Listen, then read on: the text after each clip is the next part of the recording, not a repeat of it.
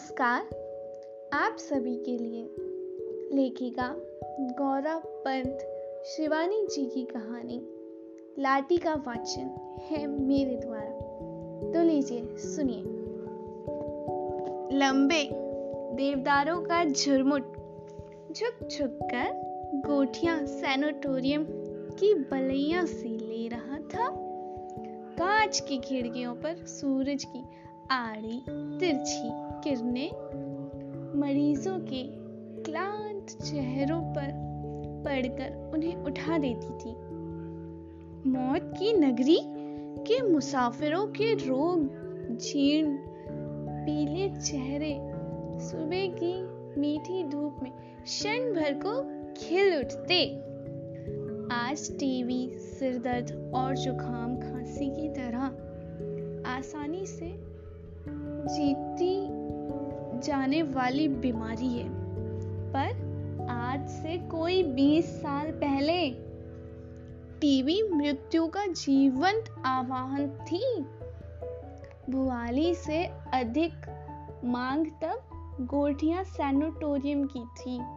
काठ गोदाम से कुछ ही मील दूर एक ऊँचे पहाड़ पर गोठिया सैनिटोरियम के लाल लाल छतों के बंगले छोटे छोटे गुलदस्ते से सजे थे। तीन नंबर के बंगले पर दुगना किराया देकर कप्तान जोशी स्वयं अपनी रोहिणी पत्नी के साथ रहता था। बंगले के बरामदे में पत्नी के पलंग के पास वह दिन भर आराम कुर्सी डाले बैठा रहता। कभी अपने हाथों से टेम्परेचर चार्ट भरता और कभी समय देखकर दवाइयाँ देता। पास के बगल के मरीजों की बड़ी तृष्णा और चाव से सेवा करता था। कप्तान जोशी कभी उसके अंदर आनंद चेहरे पर झुंझलाहट या खींच की अस्पष्ट रेखा भी नहीं उभरती। कभी वह घुंघराले बालों को ब्रश से संवारता, बड़े ही मीठे स्वर में पहाड़ी झोड़े गाता, जिनकी मिठास में तिब्बती बकरियों के गले में बंधी बजती, रुनकती घंटियों की सी छुनक रहती। पहाड़ी मरीज़ बिस्तरों से पुकार कर कहते, वाह, कप्तान साहब, एक और कप्तान अपने पलंग से घुली मिली सुंदरी बानो की ओर देख, बड़े लाड से मुस्कुरा देता। बानो का गोरा चेहरा बीमारी से एकदम पीला पड़ गया था और उसकी बड़ी बड़ी आँखें और भी बड़ी बड़ी हो गई थी। शांत, सरल दृष्टि से वह कप्तान को दिन रात टुकुर टुकुर देखती रहती।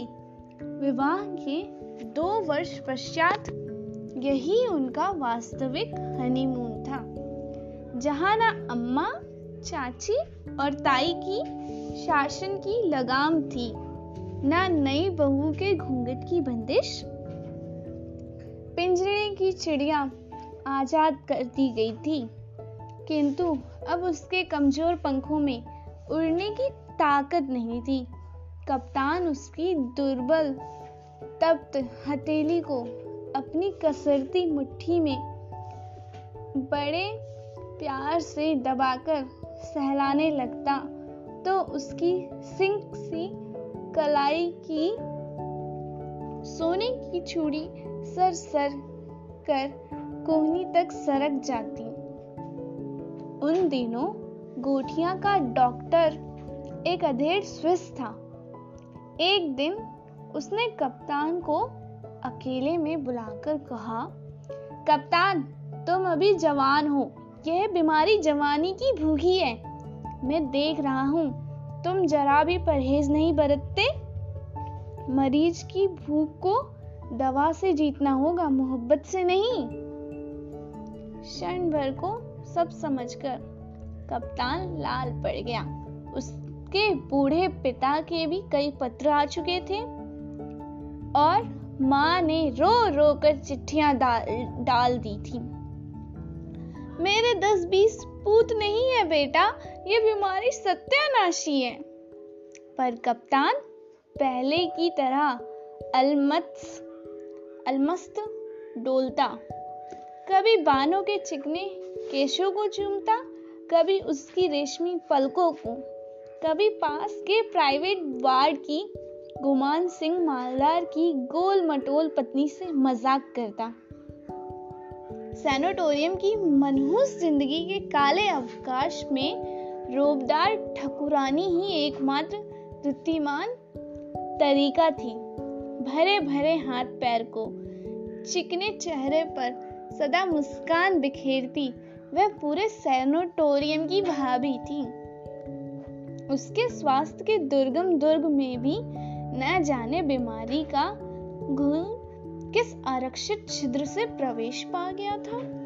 टीवी लगने की पीड़ा से कराहती, वह अपनी कदर गालियों का अक्षय भंडार खोल देती। कभी लक्षपति ससुर को लक्ष्य बनाती, है हमारे बुढ़िया जू आधी कुमाऊं के छत्रपति। पर बहू तीर्थांग शमशान को जा रही है तो उनकी बला से दुम उठाकर जिसे देखा, वही बज्जात नज़र, नर से मादा निकला। ए शाबाश! क्या पंच के स्टैंडर्ड्स का सेंस ऑफ़ ह्यूमर है। भाभी, तबीयत बाग बाग कर दी। कप्तान कहता एक मेरा खसम है, साला पी के धुत होगा किसी गोरी मैम को लेकर।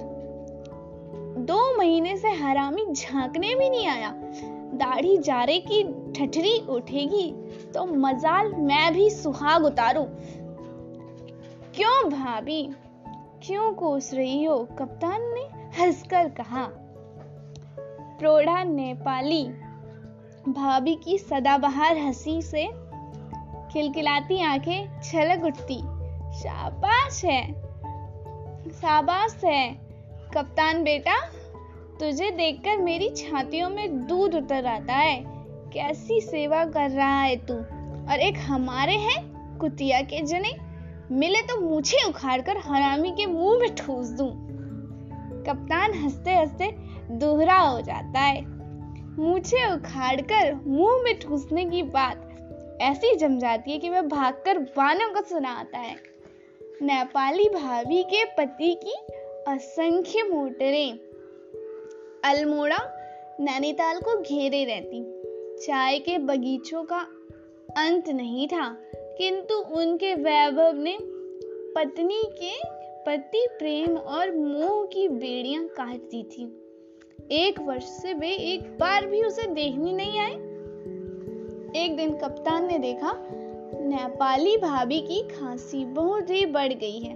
खांसी का दौरा सांप पड़ा और कप्तान भागकर देखने गया तो देखा, रक्त के कुंड के बीच नेपाली भाभी की विराट गेहुआ देह निष्प्राण पड़ी थी।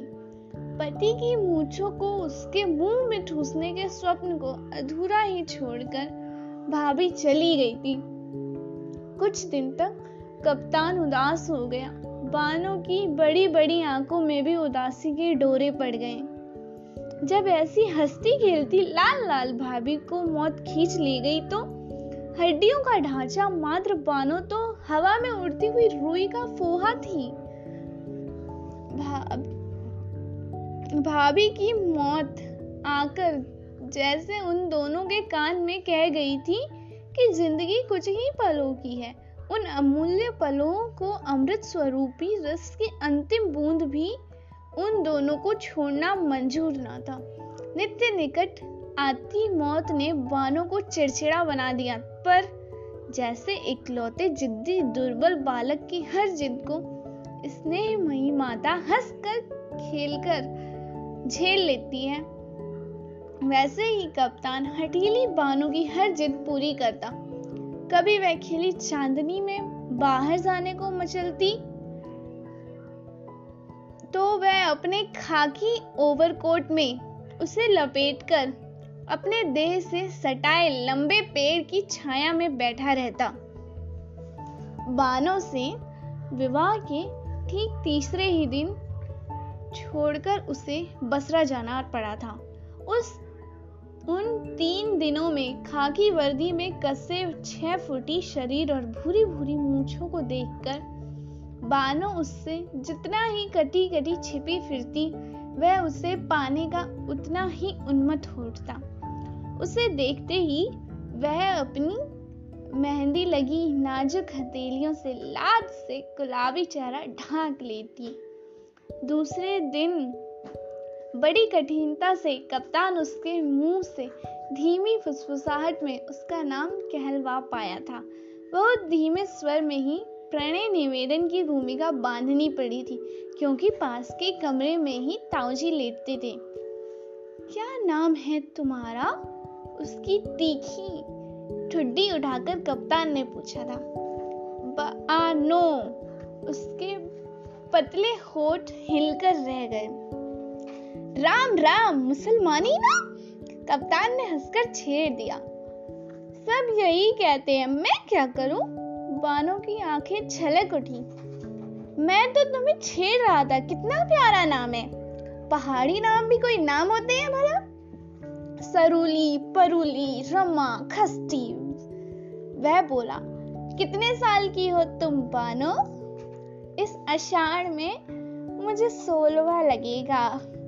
बानो ऐसे उत्साह से बोली जैसे उसने आधी ज़िंदगी पार कर लियो कप्तान का दिल भर आया। अपनी खिलौने सी बहू को उसने खींचकर हृदय से लगा लिया। पहले वह अपने ताऊ और पिता से सख्त नाराज़ हो गया था। कहा, वह ठसकेदार बांका? कप्तान, और कहा हाई स्कूल पास छोकरी को पल्ले बाँध कर रख दिया? पर बालिका बानों की सरल आँखों का जादू उस पर चल गया। तीसरे दिन ही उसे बिसरा जाना था। कप्तान बानों से विदा लेने गया तो वह कोने में बैठी छालियाँ कतर रही थी। उसकी पलकें भीगी थी और पति की आहट पाकर उसने घुटनों में सिर डाल दिया। झट से झुककर कप्तान ने उसका माथा चूम लिया। उसका गला बहराया। तीन दिन की ताजी सुंदरी। नववधु को इस तरह छोड़कर जाना कप्तान को दुश्मन की गोलीबारी से भी भयंकर लगा।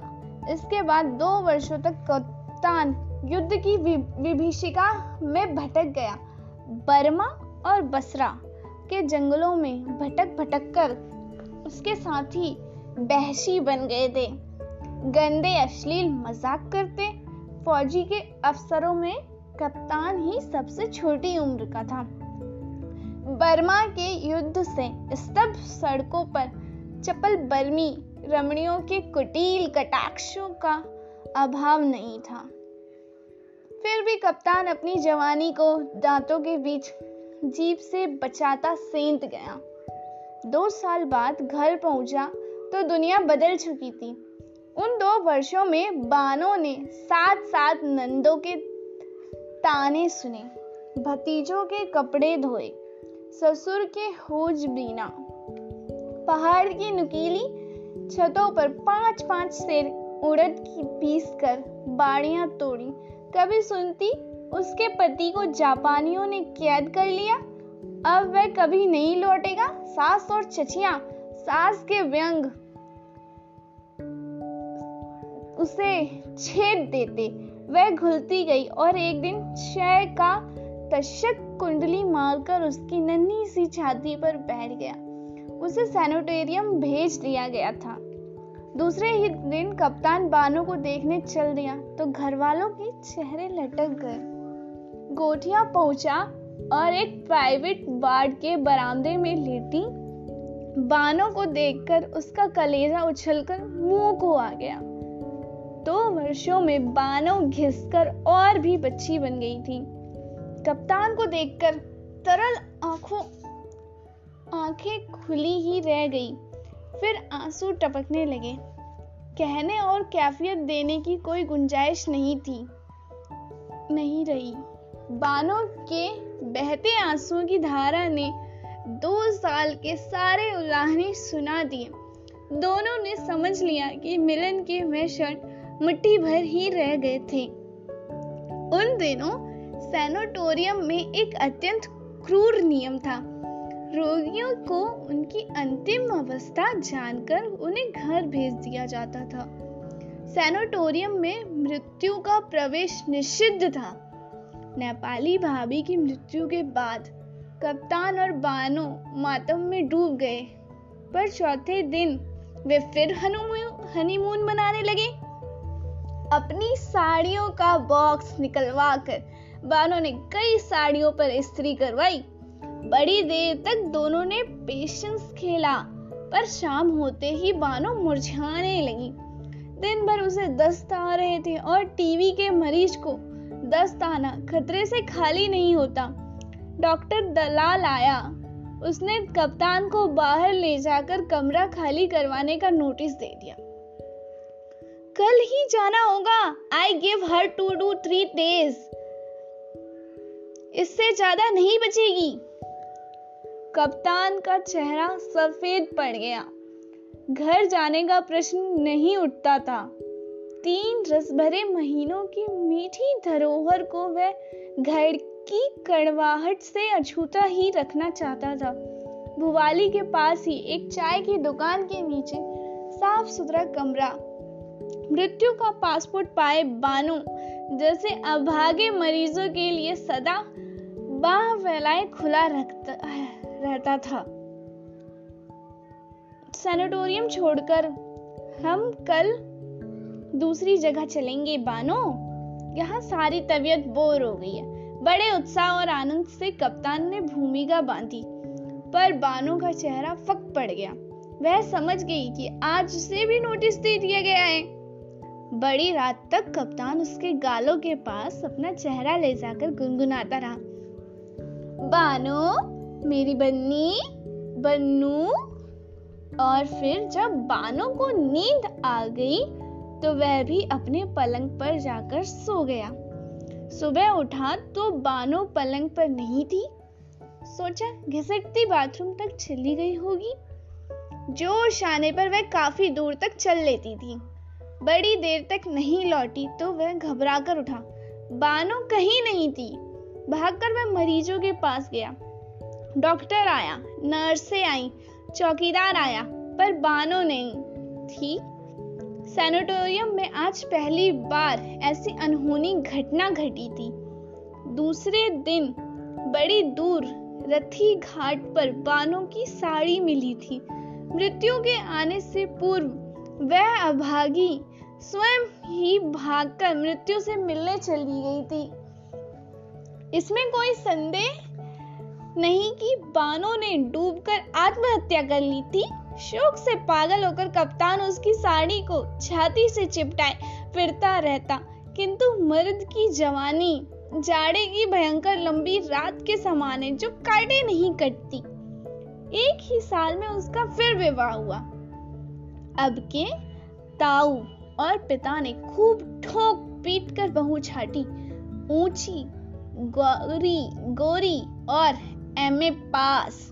कप्तान की नई पत्नी के पिता थे मेजर जनरल। चालीस तमगे लगाकर उन्होंने कन्यादान किया तो कप्तान बेचारा सहम कर रह गया। प्रभा इकलौती लड़की थी, फिर दूजू की बीवी थी, जो बादशाह की घोड़ी से कम नहीं होती। उसके सौ सौ नखरे उठाता कप्तान, हंसना, खिलखिलाना और मौज मस्तियाँ सब भूल कर रह गया। चार साल में कप्तान को दो बेटे और एक बेटी देकर प्रभा ने धन संचय की और ध्यान लगाया। सोलह सालों में कप्तान के बैंक बैलेंस में रुपयों और नोटों की मोटी तह जमाकर दोनों नैनीताल घूमने आए। कप्तान की थोड़ी सी तोंद निकल आई थी। चेहरा अभी भी मस्ताना था, पर मूछों में अब वह ऐठ नहीं रह गई थी। कनपट्टी के आसपास बाल सफ़ेद हो चले थे। दो जवान लड़कों को कमीशन मिल गया था। बेटी मिरांडा हाउस में पढ़ रही थी। नैनीताल आकर कप्तान के दिल में एक टीस सी उठी। काट गोदाम से चलकर गोठिया दिखा तो और वह गुमसुम सा हो गया। नैनीताल के ग्रांड होटल में दोनों टिके। प्रभा बोली, चलो डार्लिंग, पहाड़ का इंटीरियर घूमा जाए। भुआली चले? चिकन, सैंडविच, रोस्ट, मुर्गे पैक करवा कर उसने अपनी फियट गाड़ी भुआली की ओर छोड़ी। बगल में दामी चंदेरी साड़ी और बिना बाहों के ब्लाउज से अपने मांसल शरीर की गोरी दमक बिखेरती प्रभा बैठी।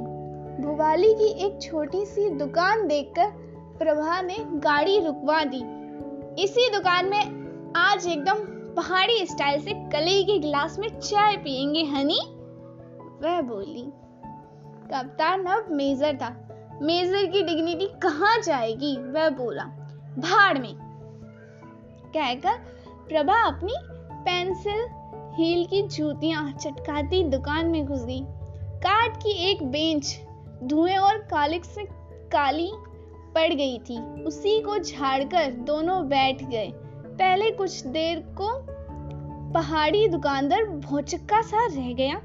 लकड़ी के धुएँ से एकदम काली केतली में चाय उबल रही थी। खूब गरम दो गिलास चाय लाओ, प्रधान। मेजर ने पहाड़ी में कहा और दुकानदार का मुँह खुला ही रह गया। ऐसी अंग्रेज़ी में बोलने वाला अनोखा जोड़ा पहाड़ी कैसे हो गया? वह सोचने लगा। वह चाय बना ही रहा था कि अलग अलग करते। वैष्णवियों के दल ने भीतर घुसकर दुकान घेर ली। ओहो गुरु, भले भला! कहकर वैष्णवियों के हेड ने बड़े प्रभुत्वपूर्ण स्वर में सोलह गिलास चाय का ऑर्डर दे दिया। हेड वैष्णवी बड़ी ही मुखर और मर्दानी थी। इसी से शायद मर्दाने स्वर में बोल भी रही थी। सोचा, बामर जियों की ही दुकान की चार छोरियों को पिलाऊँगी। आज एकादशी है। क्यों नहीं क्यों नहीं? दुकानदार बोला, अरे लाटी भी आई है? अरे कहाँ जाएगी अभागी? वैष्णवी ने कहा। प्रभा और मेजर की दृष्टि एक साथ ही लाटी पर पड़ी। कुछ बूढ़ी अधेर वैष्णवियों के बीच देवांगना सी सुंदरी लाटी अपनी दाढ़ी सी दंत पंक्ति दिखाकर हंसती। मेजर का शरीर सुन पड़ गया। स्वस्थ होकर जैसे साक्षात बानो ही बैठी थी। गालों पर स्वास्थ्य की लालिमा थी। कान तक फैली आँखों में वही तरल स्निग्धता थी और गूँगी जिवा पर गूंगापन। चेहरे पर फैल कर उसे और भी भोला बना रहा था। हाय, क्या ये गूँगी है? My god how beauty Prabha बोली। हाँ सरकार यह लाटी है, दुकानदार ने कहा, और मेजर के दिल पर आ गिरी भारी पत्थर की चट्टान उठ गई। क्या नाम है जी इसका? प्रभा मुक्त लाठी को ही देख रही थी। नाम जो होगा, वह तो बह गया मीम शाब। अब तो लाठी ही ना, इसका नाम है हेड वैष्णवी ने कहा। हमारे गुरु महाराज को इसकी देह नदी में तैरती मिली। जीभ इसकी कटकर कहीं गिर गई थी। राम जाने कौन था वह? गले में चरियो मंगल सूत्र था। ब्याह हो गया होगा, फिर हमारे गुरु महाराज ने इसको गुरु मंत्र दिया। भयंकर छह रोग था। एक एक शेर खून उगलता था, पर गुरु की शरण में आया तो सब रोग सोग ठीक हो गया इसका। लाठी जीप दिखा। धू धू कर लाठी ने भुवन मोहिनी हँसी हंस दी जीप नहीं दिखाई। कुछ नहीं समझती साली, बस खाती है ढाई शेर। सब भूल गया, हमारा ऑर्डर भी नहीं मानता। असंतुष्ट स्वर में मर्दानी वैष्णवी बोली ओह माय गॉड, अपने आदमी को भी भूल गई क्या? प्रभा बोली, जो था सो था इसको कुछ याद नहीं, खाली फिक फिक कर हंसती है हरामी। अब प्रभु इसका मालिक है और प्रभु इसका सहारा है। हाँ गुरु, कितना पैसा हुआ? हेड वैष्णवी ने पैसे चुकाए और उसका दल अलग बचाता उठ खड़ा हुआ। लाठी बैठी ही मेजर एकटक उसे देख रहा था। वह, यह वही बानो थी जिसे डॉक्टर दलाल और कक्कड़ जैसे प्रसिद्ध विशेषज्ञों की मृत्युंजय औषधियाँ भी स्वस्थ नहीं कर सकी। उठ, साली लाटी हेड वैष्णवी ने हल्की सी ठोकर से लाठी को उठाया। एक बार फिर अपनी मधुर हँसी से मेजर का हृदय बींध कर लाठी उठी और दल के पीछे पीछे चल दी। काश उसके भूले चेहरे से गाल सटाकर मेजर कह सकता, मेरी बानो बन्नी, बन्नू, शायद उसकी गूँगी जवान से नीचे दबा उसकी गूँगी पिछली ज़िंदगी बोल उठती, पर मेजर ज़िंदगी की दौड़ में बहुत आगे निकल आया था। पीछे लौटकर बिछुड़े को लाना सबसे बड़ी मूर्खता होती दो जवान बेटे और बेटी राष्ट्रपति के सह भोजों में चमकती उसकी शानदार दूसरी बीबी गरीब गूँगी लाठी को आना कैसे सह सके? उठो डार्लिंग, लंच गर्म पानी में करेंगे, प्रभा ने कहा और मेजर उठ खड़ा हुआ। कुछ ही पलों में वह बूढ़ा और खोखला हो गया था। बानो मर गई थी। अब तो वह लाठी थी। प्रभु अब उसका मालिक और प्रभु ही उसका सहारा था। आप सुन रहे थे गौरा पंत शिवानी जी की कहानी, लाठी का वाचन मेरे द्वारा। नमस्कार, धन्यवाद you.